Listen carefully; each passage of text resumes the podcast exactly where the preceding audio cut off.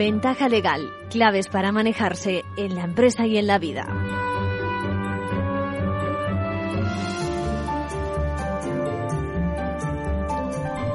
Bienvenidos a una nueva ventaja legal, una nueva edición en un entorno donde desde el pasado 24 de enero sufrimos la paralización de la justicia, salvo servicios mínimos, ya saben, suman ya seis semanas por lo menos y lo último que conocemos es que a pesar de que hubo un pequeño rayo de esperanza de que se pudiera iniciar una negociación eficaz, pues a fecha de hoy solo conocemos la, la desesperación del justiciable, pues eso, ese tremendo tapón y el retraso que se ha producido. Dicen que vamos a sumar dos años más de retraso ¿eh? y la petición del comité de huelga de que sea el propio presidente del gobierno el que lidere la negociación, no ya la ministra de Justicia que parece ser que tampoco la ha liderado. Bueno, eso dicen. Nada de esto se conoce en estos instantes, es decir, una cierta vía de solución. Repito, el panorama en la puerta de los juzgados y los tribunales es desesperante. Por encima del 75% de los letrados de la Administración de Justicia secundan la huelga. Por lo tanto, paciencia, mucha paciencia. Por cierto, no sé si se imaginan también el esfuerzo y la merma económica que supone esto para quienes secundan la huelga, estos letrados de la Administración de Justicia. Bien, hoy hablaremos también de un tema que hemos anunciado eh, de largo, ¿eh? cámaras en el puesto de trabajo, derecho a la intimidad y por supuesto las implicaciones de la protección de datos, todo ello en el ámbito de la potestad organizadora del empresario. Bueno, son varias las cuestiones que me han llegado, las he agrupado en este comentario que hoy vamos a hacer. Me preguntan desde qué parte de mi escritorio ¿eh? es privada, pregunta de un trabajador Dicen, no me grabarán, por ejemplo, en la sala de estar.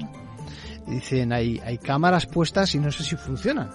¿Puedo informarme sobre el tema? Mm, ¿Tengo derecho a saber qué se está haciendo con esta información? ¿Tengo que avisar a las visitas que recibo en el puesto de trabajo de la existencia de estas cámaras? También me dicen, ¿y si me busco un ángulo muerto para trabajar porque no quiero que me enfoquen? ¿Puedo negarme realmente a que me graben? ¿Me habrán avisado de alguna forma por medio de un contrato o algo así? No lo sé. Bueno, también me pregunta alguien, dice, me grabaron porque sospechaban que hacía otros trabajos distintos del que tenía que hacer.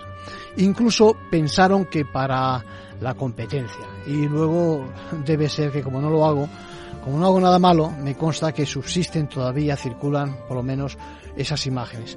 La pregunta que se hace la oyente es, ¿puedo pedir que se borren? ¿Tengo derecho a oponerme? Bien. Otra, nos dicen, nos dijeron que nos iban a grabar por medio de un anexo que hubo que firmar al contrato de trabajo, pero me parece una medida muy invasiva. ¿Qué pasa si les demuestro que hay programas, programas de ordenador que pueden dar las mismas prestaciones, es decir, saber exactamente lo que hago, mi rendimiento, etcétera, pero sin que se tomen imágenes mm, de mí físicamente. Esto último es lo que se llama una solución alternativa. ¿Es así? Por lo menos puede ser menos intrusiva y creo que puede ser preferible. Bien. Espero que resolvamos en efecto estas cuestiones con el comentario que vamos a hacer. Además vamos a tener también con nosotros a Gabriel Araujo, nuestro perito informático, nuestro forense en materia ciber, eh, que de ayuda a la justicia y, bueno, y luego, luego andaremos con el tema. Por otra parte, eh, nos planteamos que demandar, demandar no es tan fácil. De momento hay que saber, por ejemplo, contra quién nos dirigimos, cuál es el objetivo, quién es el objetivo, mejor dicho, de nuestra demanda. Estos y otros problemas que nos han planteado los oyentes os vamos a plantear a José Manuel Estebanez, juez, y, en especial el caso, por ejemplo, también de los ocupas que poseen nuestras propiedades, pero claro, donde no conocemos su nombre, ¿eh? y en ese caso, ¿cómo planteamos una demanda? Bueno, también le preguntaremos sobre el caso de las grabaciones privadas en fiestas, etcétera, no autorizadas. Es decir, cuando nos graban, que ahora es muy fácil con cualquiera de los dispositivos que disponemos, que tenemos, cualquier móvil tiene una capacidad excelente de, hacer grabaciones. Eh, ¿Qué pasa con esas, con esas grabaciones? Bueno, y la actualidad manda también el caso denominado mediador, porque se exige transparencia precisamente en las gestiones con el gobierno, con las administraciones. Existe un proyecto de grupos de interés, ¿eh? Vamos a hablar, si nos da tiempo, de qué tipo de delitos se pueden cometer, lo, peliagudo que consiste o que es precisamente el trato con la administración, con el gobierno, etcétera, etcétera. Bueno, y los compañeros también de la abogacía nos van a tratar esta semana el tema, pues eh, precisamente de la mujer. Estamos en la semana del 8 de marzo, hay muchos eventos, recomendamos los que convoca precisamente el Consejo General de la Abogacía y los tendremos con nosotros en unos minutos. Ahora sí ya damos comienzo a la ventaja legal de hoy.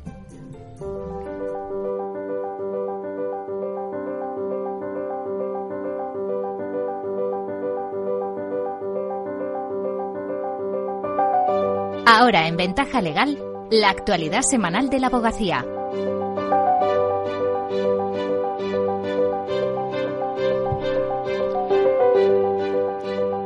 Hola, hoy lunes 6 de marzo, a tan solo dos días del 8M, se entregan los terceros premios Igualdad de la Abogacía. En esta edición han sido para la abogada y feminista española Ángela Cerrillos, para la presidenta del Tribunal Supremo de Puerto Rico Maite Oronoz y a título póstumo para María Alfonso Aragón, la primera abogada que ejerció el cargo de juez en España. Los galardones se entregan en una jornada que tiene como objetivo hacer hincapié en la necesidad de avanzar para conseguir la igualdad real, en la sociedad en general, pero también en la abogacía. Las mujeres representan actualmente más del 58% de los estudiantes en las facultades de Derecho y un 44% de los abogados ejercientes en nuestro país. Sin embargo, su presencia va disminuyendo progresivamente a medida que se asciende en el escalafón. Solo hay un 20% de socios en los despachos y de los 83 colegios de la abogacía, solamente 20 tienen una decana al frente. De todo esto hemos hablado con Ángela Cerrillos, que fue presidenta de la Asociación de Mujeres Juristas TEMIS y de la Comisión de Igualdad, Diversidad e Inclusión del Colegio de Madrid. Cerrillos comenzó, su activismo como feminista en 1975, participando en la constitución del colectivo jurídico feminista dedicado a la defensa de los derechos de las mujeres, a través de la promoción de reformas legislativas. ¿Cuál crees tú que hoy en día es el principal obstáculo para alcanzar la igualdad real, para pasar de la igualdad en, en, la ley a la igualdad en el día a día? Pues yo creo que el problema que existe actualmente es eh, la necesidad de consolidar la corresponsabilidad con respecto a los hijos. Yo creo que la igualdad legal está conseguida hace mucho tiempo, pero la igualdad real pasa por el ejercicio de la igualdad plena en el área laboral porque las mujeres nos hemos incorporado plenamente al mercado laboral. Lo que pasa que si se piensa tener hijos, lo cual es deseable porque somos una sociedad envejecida, es necesario que el padre y la madre asuman en igualdad el cuidado de los hijos. Y eso todavía eh, falta muchas eh, etapas para alcanzarlo. Eso permite la igualdad dentro de las empresas, dentro de los despachos, dentro de la vida laboral y dentro de la vida real. Con lo cual, educar en igualdad a los hijos supone que las familias eh, tengan una, un reparto de funciones que haga posible el que se consiga la igualdad plena entre hombres y mujeres. ¿Y cómo habría que incentivar esa, incentivar esa corresponsabilidad? Pues son, son muchas medidas, son muchas medidas. Eh, ayudas a la familia eh, para, pues eh, yo creo que las mujeres profesionales se desaniman para tener hijos, pues porque supone un bajón en las expectativas laborales absoluta. Entonces, si hay un, una incentivación desde el Estado, desde la propia familia y desde la empresa en la que trabajan, pues el problema está zanjado. Pero no es tan fácil. Pero el camino es ese, no hay otro, creo yo. ¿Y cuál te crees que debe ser el papel de abogados y abogadas en esta lucha por la igualdad? Pues la que ha sido siempre. La abogacía siempre hemos sido el centinela que ha denunciado las desigualdades, eh, ha hecho que la sociedad tomara conciencia de ellas, porque la desigualdad entre hombres y mujeres eh, parece mentira, pero pasaba desapercibida. Entonces, alentar a, a que tomar conciencia de que la igualdad no existe es lo que a su vez eh, propicia el que se dicten normas para corregirlas. Y ese camino ya lo hemos andado, pues exactamente el mismo, no cambia. ¿Y crees que actualmente en el 2023 cómo valoras la situación ahora en este actualmente? ¿Crees que hay un riesgo de retroceso? El riesgo de retroceso en los derechos que parece que ya se han conseguido existe siempre, en el área de la igualdad y en todas las áreas. Entonces, eh, son los mismos protagonistas quienes corremos el riesgo de que haya un cambio porque no somos conscientes, eh, sobre todo las generaciones más jóvenes, del esfuerzo que ha costado lograr hasta aquí y lo fácil que es perder los derechos. Entonces siempre hay que avanzar y el avance ahora es la corresponsabilidad. Pues muchísimas gracias y enhorabuena por el premio. Pues muchas gracias a vosotros. Además de Ángela Cerrillos, han sido premiadas en la modalidad internacional Maite Oronoz, quien desde 2016 preside el Tribunal Supremo de Puerto Rico. Durante este tiempo ha modernizado el sistema judicial de su país y ha hecho un gran esfuerzo a favor de la igualdad de género y contra la violencia machista. El título póstumo, la abogacía ha galardonado a María Alfonso Aragón, fallecida en 2021, por toda una carrera pionera, primero como jueza y luego como abogada, y siempre defensora desde diferentes cargos de los derechos de las mujeres. Y con esto terminamos por hoy. Hasta la semana que viene.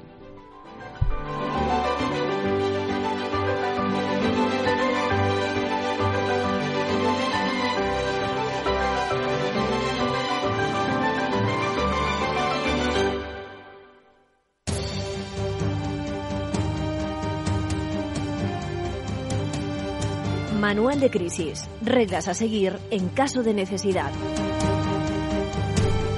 Bueno, ya saben que llevo tiempo diciendo que vamos a dedicar, amenazando casi si me permiten la broma, a dedicar algo más de tiempo del habitual a una consulta, que es la utilización de las cámaras, como decía, en los puestos de trabajo. Tengo bastantes preguntas acumuladas y si les parece vamos a explicar esa teoría y por supuesto la práctica, ¿no? Algo que sirve tanto para el trabajador que se encuentra en esa situación como para, por supuesto, el empresario que pueda dudar acerca de si puede utilizar o no este recurso en su empresa. Bueno, primero decir que está claro que tiene trascendencia constitucional, es decir, que cualquier vulneración que se produzca de un derecho en materia de imágenes de cada uno, pues tiene que ver con el derecho a, la intimidad, a la protección de datos, ya saben, es algo que merece especial atención. Y como muestra, pues nuestra justicia confirma que el artículo 18.1 de la Constitución reconoce precisamente el derecho a la intimidad personal y que implica, sin duda alguna, mantener una calidad mínima de vida humana. Así lo dice textualmente. Y calidad es sinónimo, por supuesto, de que no nos invadan en lo más, lo más personal.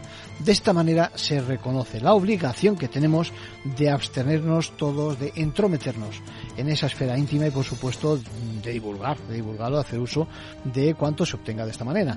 Bueno, hace falta, por tanto, nuestro consentimiento y solo se puede evitar este permiso que hemos de dar cuando la ley lo justifica de alguna manera. Y ahora ya lo trasladamos a título personal a la gran pregunta que todo se hace en el puesto de trabajo. Es decir, ¿qué ocurre en nuestro entorno? En el entorno cuando estamos trabajando.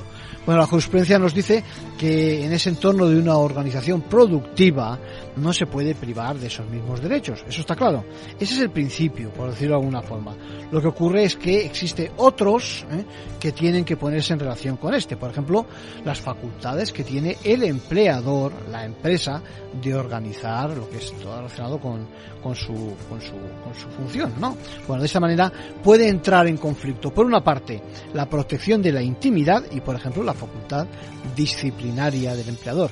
En realidad lo que ocurre es que ningún derecho eso es absoluto. ¿eh? Ningún derecho es absoluto. Bueno, habrá que ver entonces cuál es el juego que permiten precisamente ambas situaciones. El proteger al empleado y el poder organizar lo referente al puesto de trabajo por parte del empleador. En ese equilibrio es donde vamos a encontrar la solución jurídica.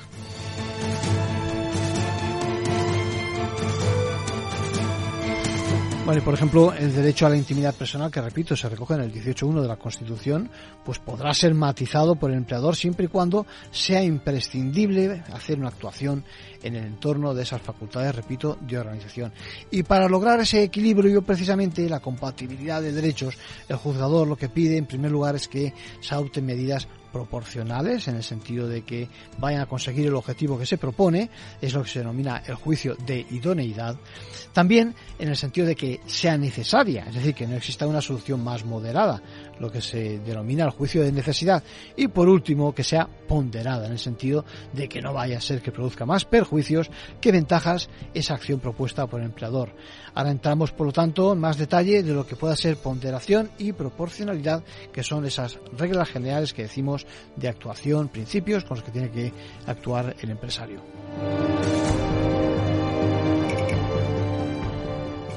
Bueno, y ya bajando a la realidad, tenemos con nosotros a Gabriel Araujo. ¿Cómo estás, Gabriel? Hola, buenos días. Yo creo que es un tema que te toca muy de cerca. ¿eh? Estamos hablando por una parte de cámaras, por otra parte de protección a la imagen. Sí, además nuestro trabajo se circunscribe básicamente eh, precisamente en el tema de elaborar dictámenes periciales con respecto a la legalidad de esa extracción de datos y bueno, es un tema recurrente en nuestro trabajo. Bueno, vamos a escuchar también a, a nuestro juez, a José Manuel Estebanez, al que le hemos hecho una pregunta precisamente relacionada con estos temas. Bueno, y tenemos al teléfono a José Manuel Estebanez. ¿Cómo estás, José Manuel? Muy bien, encantado de estar con vosotros. Nuestro juez que eh, al que recurrimos de vez en cuando con esos temas tan interesantes que tiene en su blog La Ventana Jurídica y que recomendamos y que y que enlazan perfectamente con una de las preguntas que tengo de mis oyentes. Mira, uno de los, una de las cosas que me preguntan eh, José Manuel es precisamente la dificultad que tienen algunos de ellos para conocer quién es aquel al que van a, demandar, ¿no? Por ejemplo, eso, eso, eso desde el punto de vista procesal también es una dificultad, ¿no? Hay que, hay que saber contra quién se dirige uno, porque si no la justicia está un poco perdida.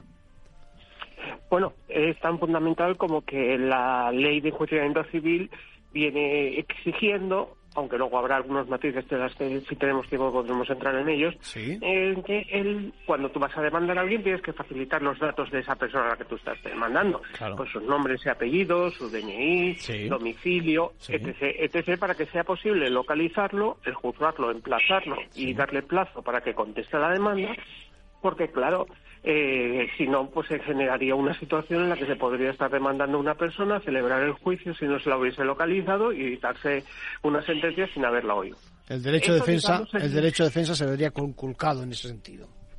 Sí, mira, voy a poner y además hay un tema, este es un tema de principios, como tú bien has esbozado, pues eh, se violaría, se vulneraría el derecho a la defensa de la persona demandada. Pero voy a un tema más práctico. Imagínense que hacemos la trampa, ¿vale? Decimos que no sabemos quién es la persona a la que vamos a demandar, que el juzgado la emplace por medio de dictos, o que no podemos localizarla o no podemos facilitar datos que faciliten su localización, Sí. el juzgado la, la emplaza por edictos, esto es que a través del tablón de anuncios del juzgado se pone que se, hace, se cita para fulano para que conteste a la demanda y transcurrido Sí. el plazo para la contestación 20 días, nadie mira esos tablones de edictos. Sí. Pues se declara en rebeldía y dictamos un- y dictan una sentencia y ganamos. Y digo, "Ay, qué listo fuimos. Sí. Problemas que cuando esa sentencia se vaya a ejecutar, por ejemplo, digamos que se condenó a alguien para que pagase algo, Sí. se le va a embargar, se le da traslado, esa persona dice, si a mí no se me citó, si yo he vivido toda la vida aquí, Claro.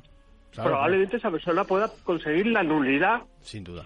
de la primera sentencia, con lo cual volveríamos al principio. No Toda ha, esa ganancia... no ha servido de nada pues, todo el esfuerzo no que hemos hecho, nada ni el, ni y el hemos éxito. quedado claro. retratados, además. Eso, encima, eso ¿Qué es. sucede? Punto dos. Sí que es de ocasiones en los que, por lo que sea, pues no tenemos todos los datos que permitan facilitar la localización de una persona, porque se ha cambiado de domicilio, pues imagínense empresas que abren y cierran, Sí. o personas que se mueven por motivos laborales, personales, familiares, lo que sea. ¿Qué ocurre en, este esos caso, casos? Antes, Sí, a ver. antes de ir al, digamos, al emplazamiento edictal, lo Sí. que se debe de hacer, y es un tema que a veces hay discusión entre profesionales y juzgados, es solicitar el auxilio del juzgado. Hay varias sentencias y autos y jurisprudencia que ya dice que en esos casos lo que se tiene que hacer es recabar el auxilio del juzgado y el juzgado darlo. El juzgado puede acudir a través de lo que se llama el punto neutro judicial Sí. acceder a datos que nosotros como particulares no tenemos que tal vez faciliten la localización de una determinada persona o de una determinada empresa. Si aún así resultasen infructuosas las distintas gestiones realizadas para localizar a esa persona, entonces sí que iríamos a lo que se llama el emplazamiento por edictos. Ujú. O sea y que, eso es una o sea que forma- podemos obtener, podemos obtener eh, ayuda de la justicia en ese sentido. De- de- debemos Eso. demandarla y si el Bien. órgano judicial la deniega, Sí. eh, debe recurrirse.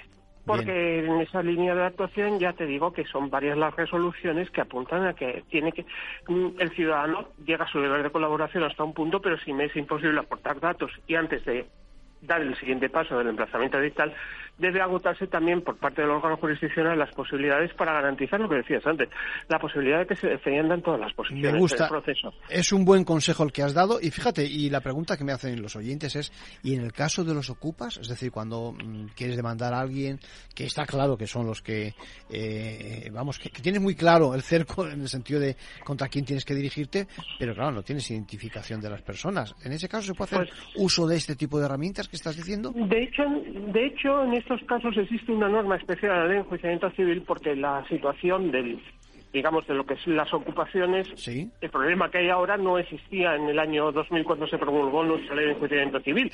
Ha sido un problema que se ha ido desarrollando con, los, con los años, con cambios sociales, con muchas cosas, y en, ese caso hubo una modificación de la ley eh, que permite en determinados procedimientos que se trataría de un lanzamiento porque se ha ocupado indebidamente por un precario eh, sin, cuando digo precario es cuando alguien ocupa un inmueble sin ningún título que lo justifique. Eso es, así, ¿eh? O intentar de, o se ha ocupado ilegítimamente para tener un lanzamiento rápido, se permite por la ley que se emplace a aquellos ocupantes desconocidos. Expresamente se dice, ¿eh? Fíjate eso. Eh, ya, ya no vamos a un tema de... De solicitar ayuda. Previa. Sí, sí, sí. No, no, el, el órgano jurisdiccional tiene que emplazar a las personas que estén allí. Entonces se, se, se, emplaza a quienes estén ocupando en ese momento el bien inmueble. Para que nos entiendan nuestros oyentes, en ese caso el juzgado enviará a unos funcionarios o para que un agente o lo que se llamaba antes agente judicial o funcionario del cuerpo de auxilio actualmente. Esto es. Normalmente en las grandes ciudades se hace a través de los, servicios comunes de comunicación de ciudades como Madrid, Gijón, Avilés, Barcelona, yo que cualquier ciudad ya de nivel medio, hay unos servicios comunes especializados por los órganos jurisdiccionales en los que se persona un funcionario del juzgado y dice, se ha presentado una demanda de desahucio de lanzamiento a las personas que residen en el inmueble y se les emplaza allí y con eso ya se da por emplazados. ¿eh? Bien, bien. Eso ya no digamos que es un es una regla especial dentro de un procedimiento especial que se creó precisamente para intentar paliar esas situaciones. No funciona en todos los casos, pero ha sido un paso importantísimo. Y ahí ya se habla de personas desconocidas que ocupan el inmueble, más o menos se utiliza ese tipo de denominación.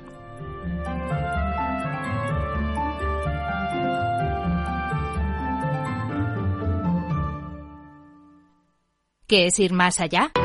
Con Arval podrás llegar donde te propongas de la forma más sostenible y desplazarte como y cuando necesites con una oferta de renting sostenible, segura y conectada. Y preocuparte solo de conducir porque nosotros nos ocupamos del resto. Arval, la transición energética arranca aquí. Más información en arval.es.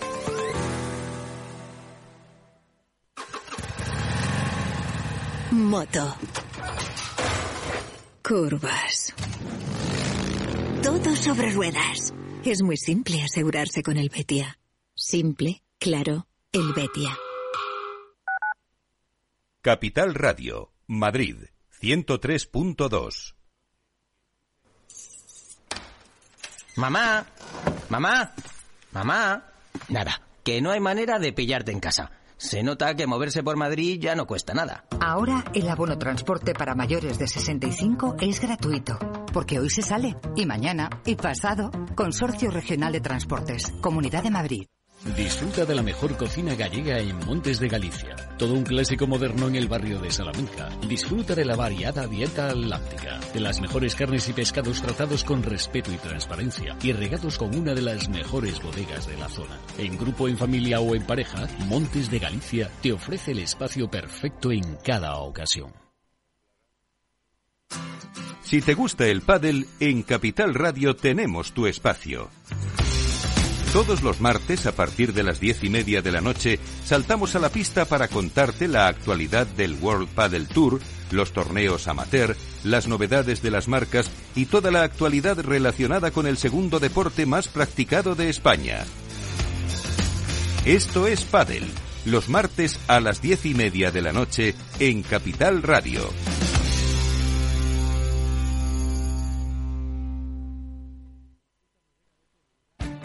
Esto te estás perdiendo si no escuchas a Rocío Arbiza en Mercado Abierto. Eduardo Martínez, cofundador de la FinTech Tokio.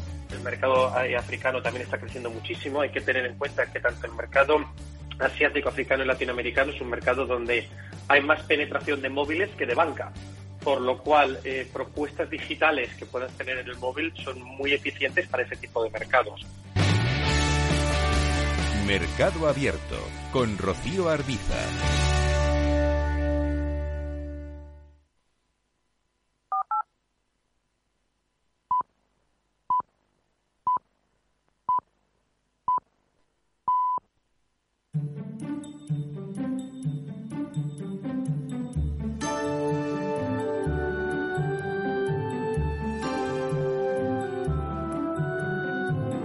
Ventaja legal con Arcadio García Montoro.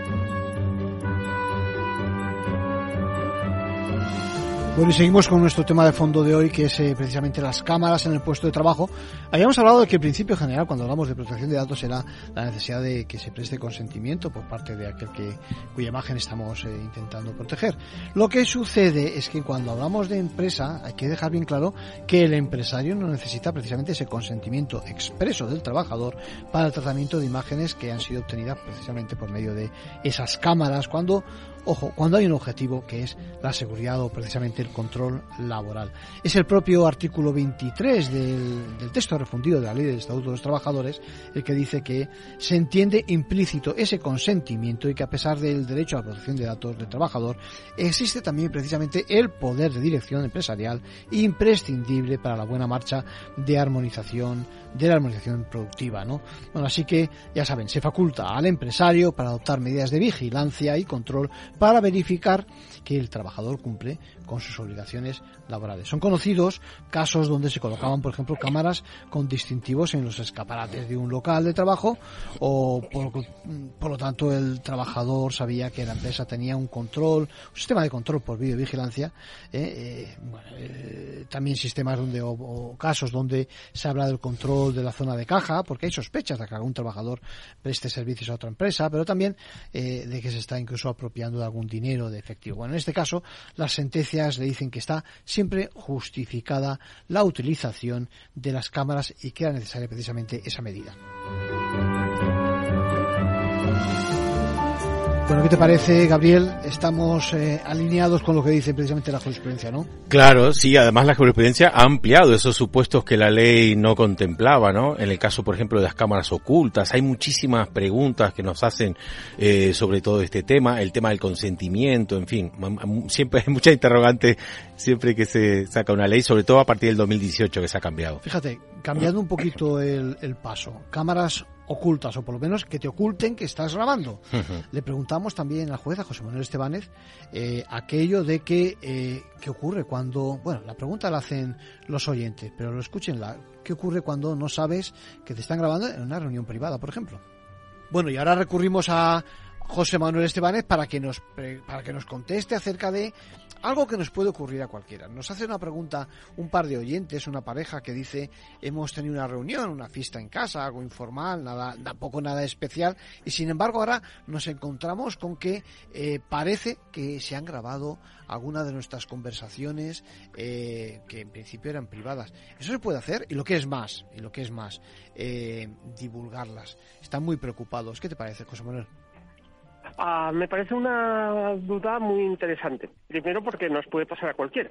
hoy por hoy los medios tecnológicos permiten que todos tengamos al alcance de la mano un dispositivo de teléfono que nos permite grabar sonido, imagen a una calidad impresionante y, además con la posibilidad de inmediatamente compartirlo en redes sociales. Así que me parece una pregunta una, una duda más que razonable.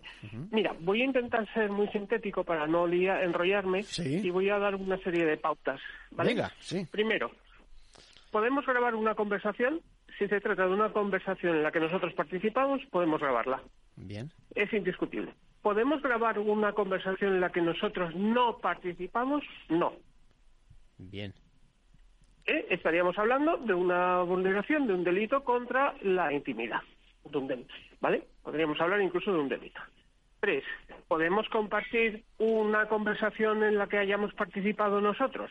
Pues depende. Si se trata de una conversación en la que se dicen cosas que no afectan al núcleo esencial de la intimidad, aunque yo entiendo que no sería buena cosa compartir algo que hemos hablado con unos amigos, sí si no hay afectación del núcleo esencial de la intimidad, no hay revelación de secretos. Si no tiene ninguna... Si no tiene ninguna... o el, cielo es azul, por poner un ejemplo.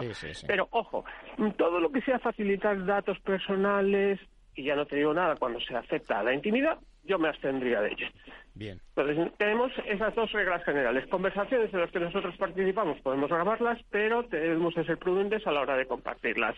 Conversaciones en las que nosotros no somos parte de las mismas, no podemos grabarlas de ninguna forma. Si las divulgamos, además, entraríamos en lo que se llama un delito de revelación de secretos. Otro tema que hay en este momento es que una de las últimas reformas legales que ha habido en nuestro ordenamiento es la que ha previsto que, aunque nosotros no hayamos grabado, pero recibimos, por ejemplo, en nuestro WhatsApp, yo sé, un vídeo o una foto que afecta a la intimidad, y la acepción de intimidad aquí, pues probablemente la mayor parte de estos contenidos tengan que ver con imágenes que afectan a las relaciones sexuales o algo por el o similares. Sí, cosas muy personales, sí. Muy, muy, muy personal y aquí hay una aceptación clara del, del núcleo de intimidad del que hablábamos antes, no hay que entrar en más matices. Si se compacte, insisto, nosotros no lo hemos tomado hemos recibido, pero nosotros la re... Nos hace gracia, digamos, la reenviamos. Nos sentimos graciosos y cogemos y, la, compartimos con terceros. nos ha parecido, pues, bueno, por lo que sea, estamos cometiendo un delito. Desde descubrimiento a revelación de secreto. ¿Qué pasaba antes? Antes solo estaba penado que si yo había recibido la imagen porque me la enviaba la persona en cuestión o yo la había tomado y yo era el, digamos, el receptor original y la reenviado estaba castigado. Ahora es cualquiera que la reciba, aunque no tenga ninguna relación. ¿Por qué se ha hecho esto? Porque, sinceramente, evidentemente, estamos en un momento de eclosión Totalmente de, acuerdo. de tecnologías de la comunicación.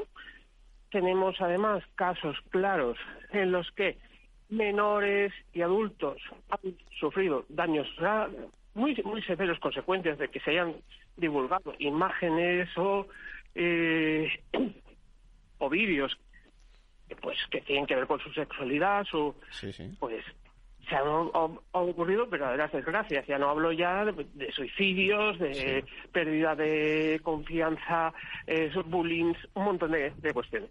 Eso ha llevado a que en este momento se dé esta circunstancia. Por lo que digo, en esto, pues entiendo que siempre debe regir un, un cierto sentido común, una cierta empatía.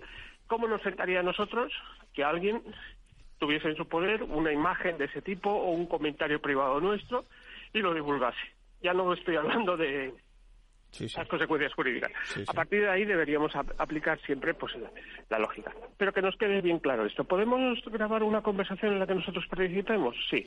¿Podemos grabar una en la que no participemos? No. Debemos tener mucho cuidado con aquello que compartamos, que no afecte al núcleo esencial de la intimidad y luego tenemos una última posibilidad que, que puede producirse. Sí, sí. A veces, por ejemplo, tenemos un problema en el trabajo o un problema penal y nosotros grabamos una conversación porque queremos utilizarla como prueba en, en el en el Juicio, sí, sí. pues por ejemplo, yo he tenido problemas en mi empresa, me van a despedir, quiero demostrar que hay una actitud pues de abuso, de mobbing o etc, o etc de lo que sea, o de incumplimiento de las Yo grabo las conversaciones, pero no digo que las estoy grabando. Evidentemente eso que he grabado yo no puedo por mi cuenta luego ir y compartirlo en Facebook o Twitter, Instagram o redes sociales, pero sí que lo puedo aportar Bien. al órgano judicial para, pues yo que sé, con una demanda de despido o de vulneración de derechos fundamentales o, por ejemplo, en su momento si yo denuncio la comisión de un delito. Sí que puedo llevarlo a los tribunales. Lo que tengo que ser prudente es de no utilizarla al tuntún y, indiscriminadamente, y, meterla y meterla directamente en el pues en redes sociales, oigan, no. Sí, sí. Y, y, este es un tema importantísimo porque en cada día son más es más habitual cuando, alguien denuncia, ya te digo, en vía penal o eh, ya te digo, ya no te hablo en caso laboral o laborales, pues la prueba de audios es muy audios o vídeos es muy habitual. Pero siempre con esa prerrogativa, con, digamos, con esos condicionantes, porque se trata de circunstancias que nos afectan, que nosotros hemos tomado parte en ellas, no de una grabación de un tercero. Bien. Ni de un dato de un tercero que no tiene nada que ver con el asunto. Está claro que cuando nos llega algo de, un tercero, por mucha gracia que nos haga, tenga gracia, no tenga gracia, porque cada uno tiene una idea de la gracia, eh, tenga morbo o no tenga morbo, casi diríamos, evidentemente debemos de abstenernos porque hay delito de por medio y la cosa es grave. Fenomenal, José Manuel. Sí, Muchas gracias. Eh, eh, fenomenal, nos has aclarado de maravilla, de una forma bien sencilla, los comportamientos que tenemos que tener y confiemos en que la gente aprenda qué debe y qué no debe hacer. Un abrazo, José Manuel. Un abrazo, muchas gracias. Hasta luego. Bueno, y volvemos otra vez al escenario de la empresa, del puesto de trabajo. Está claro que las facultades del empresario no pueden reducir a cero la vida social privada en el puesto de trabajo. Bien, lo, siguiente que nos vamos a preguntar es hasta qué punto la supervisión debe tener límites, ¿no? Eh, primero, ya saben, tiene que haber razones para que haya eh, motivos para que se puedan adoptar esas medidas que son claramente invasivas y, por supuesto, también tenemos que buscar métodos, como decíamos, lo menos intrusivos. Así que podemos hacer una especie de test, una especie de chequeo. ¿eh? tenemos que hacer un ejercicio de reflexión donde, por una parte, pensamos eso, si hay razones concretas para adoptar esas medidas de vigilancia con cámaras. En segundo lugar, que bueno que hacer que hay que hacer el ejercicio de saber si existen soluciones más sencillas, menos intrusivas, como decía, y en tercer lugar, si se puede haber accedido a esas comunicaciones sin el conocimiento del trabajador. Serían nuestras conclusiones. ¿Qué, tal te parece, eh, Gabriel? Me parece estupendo, además que, eh, como digo, hay muchas preguntas que nos hacen, por ejemplo, si el empleado puede acceder a esas imágenes también, tenemos que decir que no, realmente eh, hay que rehuir de esas eh, consignas que muchas veces dice el empresario. Es que he visto en Amazon esa cámara wifi y tengo un cuñado que me la puede instalar. Digo, no, no, no, no. Tienes que ir a, empresas especializadas para que precisamente externalizar un poquito ese riesgo y al mismo tiempo pueden asesorar con respecto al tema del acceso que evidentemente ningún empleado ni ninguna persona que no está autorizado puede hacer esas imágenes. Capítulo especial vamos a dedicar hoy al a la actualidad con el tema de las VPN. El otro día, estos días estábamos hablando por nuestros WhatsApp y demás, eh, Gabriel, acerca de alzándonos eh, y, yo qué sé, estando sorprendidos precisamente porque eh, lo que es el trabajo presencial, o mejor dicho, no presencial, no siempre va acompañado por parte de la empresa o de la administración, del empleador en definitiva, de recursos suficientes. Y luego pasa lo que pasa, ¿no? Cuéntanos qué ha ocurrido. Bueno, voy a iniciar ya que hablas de WhatsApp eh, voy a aprovechar el momento para pedirte disculpas públicamente del abuso que hago de WhatsApp contigo porque es un lujo tener así a un jurista de cabecera al que le puedes preguntar. Y a veces el, lujo es mío también abuso abuso un poquito no de, de ese tema. Pero sí efectivamente lo que hemos eh, podido constatar a través de, de los propios funcionarios que hemos estado preguntando a ver cómo trabajan cómo, cómo, qué ha pasado con el tema del hackeo a la agencia tributaria del pasado miércoles no por la cual se suspendió eh, todo el teletrabajo por parte de la agencia tributaria. Y claro nosotros estamos preocupados no porque eh, efectivamente ahora se acerca el trimestre en el cual tenemos que hacer la declaración de la renta, IVA y demás, y nuestros datos están pululando por ahí y estamos muy preocupados. Entonces, realmente, Arcadio, la, la, la, la información es que nos han dado los funcionarios bastante preocupante en el sentido que no utilizan, como digo, la, como tú bien apuntas, la VPN. La VPN es la red privada virtual, que es cierto que la administración dota en algunos supuestos del equipo y el software necesario también bastante limitado, pero no les eh, no les orienta en cuanto a la utilización de ese dispositivo dentro de una red segura. Lo que hablábamos hace unas semanas del Ministerio de Defensa que también se estaba Eh, em, eh, brindando información confidencial en redes no seguras. ¿Qué es esto de red no segura? Una red privada virtual lo que hace es encriptar de punto a punto, es decir, desde el ordenador del, del cliente al, al servidor principal. exacto, está completamente encriptado. Es decir, que aunque te again te penetren en la red y un ciberdelincuente pueda acceder a esa conexión, no va a haber nada, va a acceder nada más que a ruido, porque la encriptación funciona, es muy sólida, funciona momentáneamente y temporalmente y eh, asegura la conexión únicamente entre esos dos puntos. Por lo tanto, hablamos de comunicación, de comunicación no solo hay que facilitar un ordenador, suponiendo que te lo faciliten en muchos casos, sino además también el método de comunicarse para que sea seguro. Ese es el fallo que estamos viendo. Oye, los TPVs, ¿qué ha ocurrido en materia de TPVs? Porque hablamos de, aquí lo traemos precisamente por la estafa, por el delito que supone ese tipo de, Sí, es un, malware que se llama Prilex, que es, es, un viejo conocido ya del año 2016. Es un malware brasileño que logró penetrar en muchos cajeros automáticos, una estafa brutal que ocurrió en el año 2016. Ha ido evolucionando y ciertamente Kaspersky Labs, eh, esta empresa de ciberseguridad, ha captado eh, tres nuevas variantes muy recientes, que son capaces de inhabilitar el sistema de pago inalámbrico con objeto por ejemplo, cuando tenemos el terminal TPV, de que no funciona el, el terminal N, el NFC, el Near Field Communication, que es el sistema de contactless, digamos, Sí, sí. para que poder tener que utilizar la tarjeta e introducirla físicamente en el O terminal. sea que en la práctica vamos al establecimiento, aquello, decimos que vamos a pagar con el teléfono, con lo que fuera, eh, no funciona el sistema sin contacto. Claro. Y a partir de ese momento, ¿qué?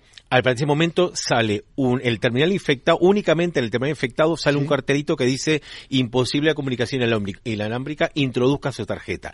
Ese cartel Denota es el indicativo de que está infectado el terminal, porque en un terminal no infectado no aparece ese cartel. Sencillamente dice comunicación no establecida y punto, ¿no? Gabriel, y ya que hemos hablado hoy del puesto de trabajo y de la protección, hay una cosa que se llama el bossware. Ah. Cuéntanos en qué consiste esa alternativa, porque hemos dicho que, ya acabamos de decir que eh, si hay métodos, digamos, menos invasivos, menos intrusivos, eh, hay que utilizarlos antes que la cámara, que parece que la capta, que capta todo, ¿no?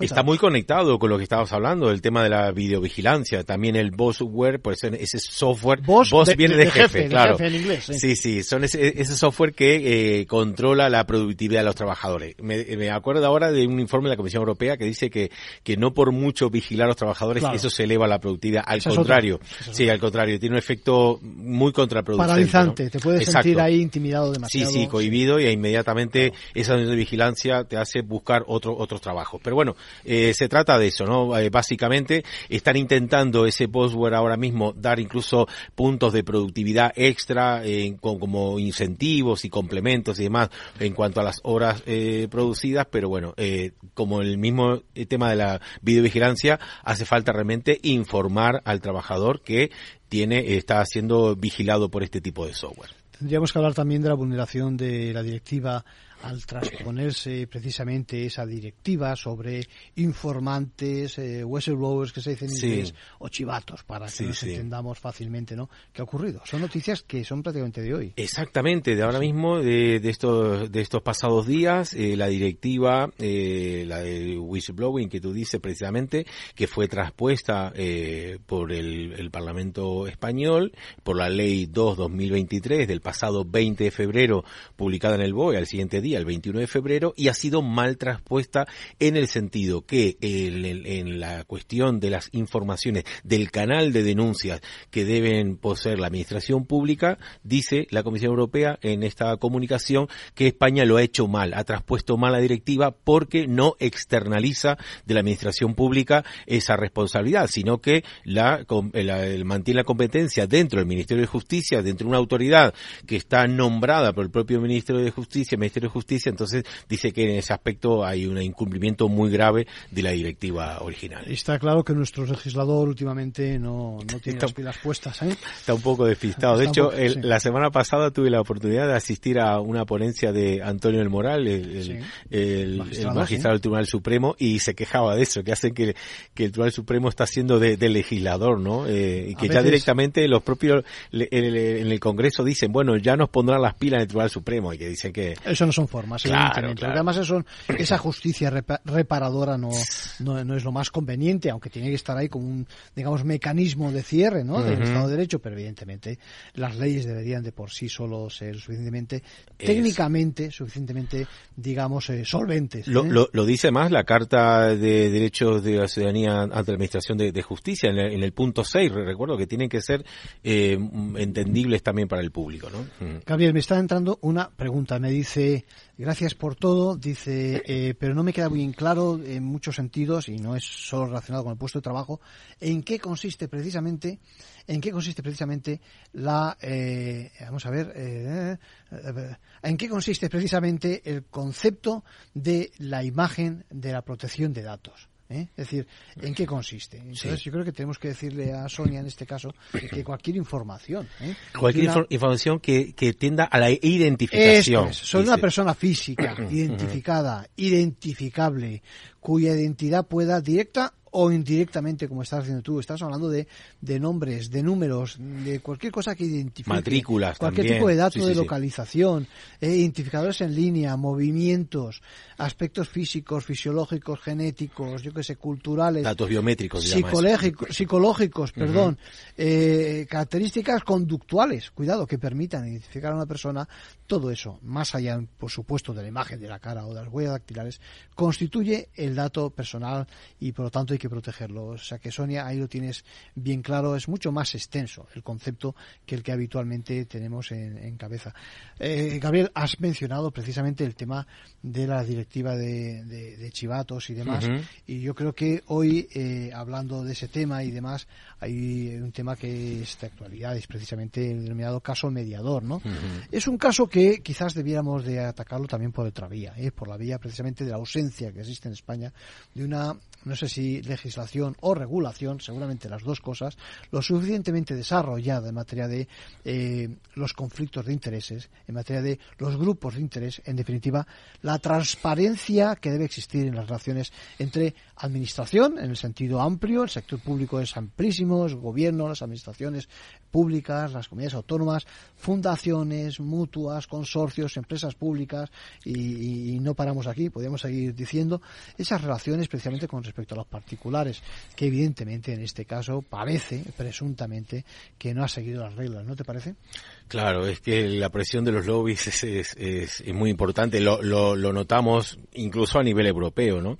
Y en el caso mediador, además, eh, ha sido muy esperpéntico el, el modo en que lo hemos eh, sabido, ¿no? Que es un consejero que compartía una de las tarjetas y había esos cargos en burdeles y demás, y la mujer de uno de los, de los eh, eh, fue el que la amenaza, o denuncias esto o me divorcio, ¿no? O sea que incluso hasta el, el vector, digamos, de, de denuncia es bastante esperpéntico en, en este tema, ¿no? Por eso es tan importante la directiva europea y que se conecte con, con esta, con, el- con el tema de, de los lobbies que precisamente el gobierno eh, lo, lo quiere regular, ¿no? Vamos a ver, gobierno, en la anterior legislatura eh, no hubo ocasión precisamente de que prosperase una iniciativa del Partido Popular que precisamente hablaba de esto. Luego, el, el programa político del Partido Socialista sí que hablaba de este tipo de soluciones, incluso hablaba de una solución un poquito más 360 grados, si me permites que lo diga. Hablaba de, eh, acciones relacionadas con el reglamento del Congreso de los Diputados, ¿eh? hablaba también de algún registro eh, correspondiente, de transparencia y de, y de que quede bien claro no solo con quién se trata, sino para qué asuntos y en qué condiciones, etcétera, etcétera. Lo que pasa es que luego hemos visto que ya con el gobierno actual hemos visto dos acciones. Por una parte, el- yo creo que el Ministerio de Política Territorial, con ICETA al frente, sacó incluso, lo comentamos en su momento, sacó a consulta una, un, anteproyecto de ley precisamente que hablaba sobre esta materia. Aquello quedó no sé dónde, lo cierto es que con posterioridad me consta que en estos momentos se está trabajando otro anteproyecto distinto. En este caso, quien lidera el tema es el Ministerio de Hacienda y Función Pública y en estos momentos se puede decir que la casa está por barrer, es decir, que no hay, digamos, eh, desde el punto de vista regulatorio, eh, nada que eh, establezca ese tipo de medidas, salvo en algún sentido, en Cataluña hay alguna iniciativa y eh, y, es- y también es verdad que desde Europa hay iniciativas, pero que en absoluto hablan de obligatoriedad de registrarse precisamente los lobbies, ¿no? Claro. Y tenemos una defici- deficiencia importante. Mira, eh, ya que estamos hablando de actualidad, Sí. eh, de un mensaje de esta misma mañana de Google, que es uno de los lobbies que siempre hablamos de, la, de las. Big Techs, ¿verdad? Sí, y que siempre está con este tema del tema de los datos, Claro. en ese tira y afloja con la Comisión Europea, con el Parlamento. Europeo y, y también con Ursula von der Leyen. Pues este es un mensaje de Google de esta misma mañana que dice que me va a trasladar la cuenta de Google de España a Estados Unidos. Entonces, a mí se me disparan ahora mismo todas las alarmas, claro, o sea, ¿Y si se traslada a? Estados Unidos, claro, Claro. este es el tema. Claro, claro. No tiene consentimiento y además, ¿y por qué a Estados Unidos? Yo no vivo en Estados Unidos. Y es que, mira, te lo quiero enseñar para pues que mí veas no que llegado, realmente no el país asociado a tu cuenta cambiará en un plazo de 30 días de España a Estados Unidos. Bueno, Yo ahí- me pregunto, ¿y esto? Y esto, bueno, y esto, dos cosas. En primer lugar, lo harán, no lo harán, transgredirán los derechos que fueran, pero por otra parte yo me preguntaría, y, y es una pena, has dicho el nombre, has dicho una marca, pero Bueno. como si no lo hubiéramos dicho. Es decir, ¿sabe la empresa realmente eh, a qué se expone con este tipo de actuaciones? Ahí es donde entramos en lo que es el hacer, el ejercer una influencia correcta en lo que es eh, el nacimiento de las normas, ¿eh? en lo que es la relación con la administración, etcétera, etcétera. Al final, en un Estado de Derecho y en una democracia, lo que está bien claro, clarísimo, es que el ejercicio de la influencia está permitido. Lo que pasa es que hay que seguir las reglas. El problema aquí es que las reglas no están diseñadas como para tal, solo están, como siempre, en los extremos. Eso que decía el magistrado que apuntabas, que al final acaba en la justicia y si llega un momento Tribunal Supremo y no sé dónde, incluso más lejos todavía, precisamente definiendo lo que es, pero ese no es el formato. El formato sería que tuviéramos las reglas con detalle y que por lo tanto no tuviéramos que recurrir a esas cosas.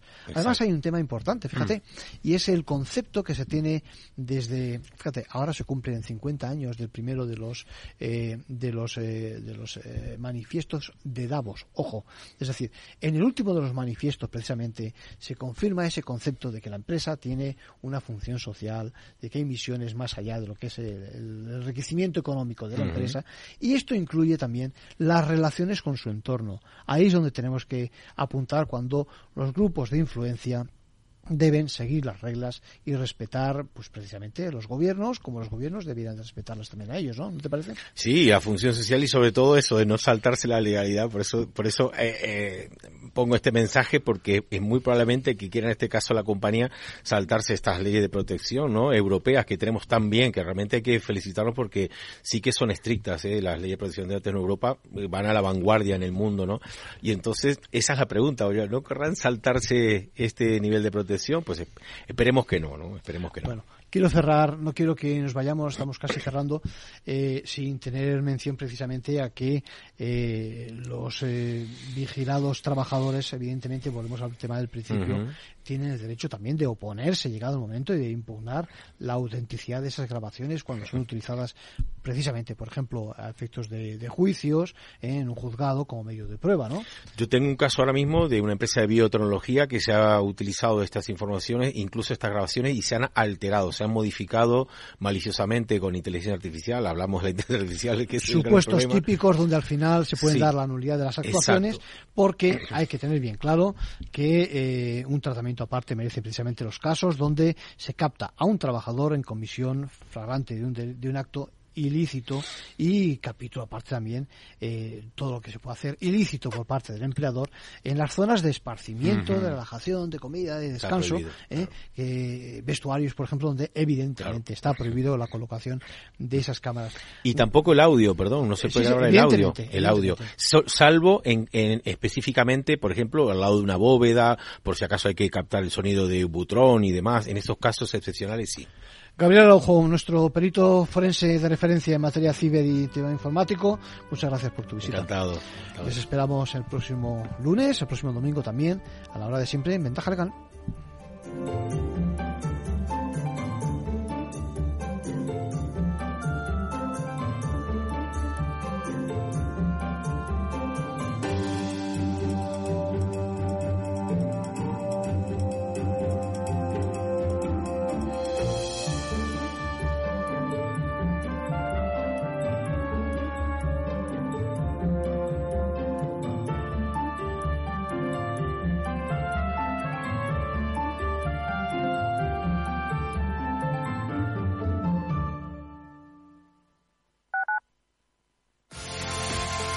¿Tienes experiencia laboral pero no tienes un título oficial que la reconozca? Ahora puedes acreditarla y mejorar tus posibilidades de empleo y promoción laboral. Inscríbete en el procedimiento de reconocimiento de las competencias profesionales de la Comunidad de Madrid. Infórmate en comunidad.madrid o llamando al 012. Tu trabajo se merece un título. Campaña financiada por el Ministerio de Educación y Formación Profesional y por la Unión Europea Next Generation. Comunidad de Madrid. Testimonios reales. Yo cuando vine aquí a la residencia y yo vi tantas labores y tantas fiestas que nos dan, yo resucité. Esta residencia es mi casa. No he podido ir al colegio, he venido aquí y lo estoy aprendiendo. Yo estoy muy acompañada y muy a gusto y muy bien. Diez años y pico que llevo ya. Mi residencia es mi casa. Comunidad de Madrid. Esto te estás perdiendo si no escuchas a Luis Vicente Muñoz en Capital, La Bolsa y la Vida. Antonio Garamendi, presidente de la COE. Habría que evaluar, eh, y para eso también está la mesa, nos podríamos sentar, y me da igual si hubiera que cambiar la ley, un salario mínimo que se acogiera o que se acoplara eh, a cada uno de los territorios de este país, porque la realidad es que la propia negociación colectiva también va en función de esos territorios. Es diferente cuando vemos el convenio del metal, por ejemplo, pues de Vizcaya es muy diferente al convenio del metal de otra provincia, e incluso del propio País Vasco. Y yo creo que esa es la realidad eh, y es por eso por lo que estamos diciendo este tema. No te confundas. Capital, la bolsa y la vida con Luis Vicente Muñoz, el original.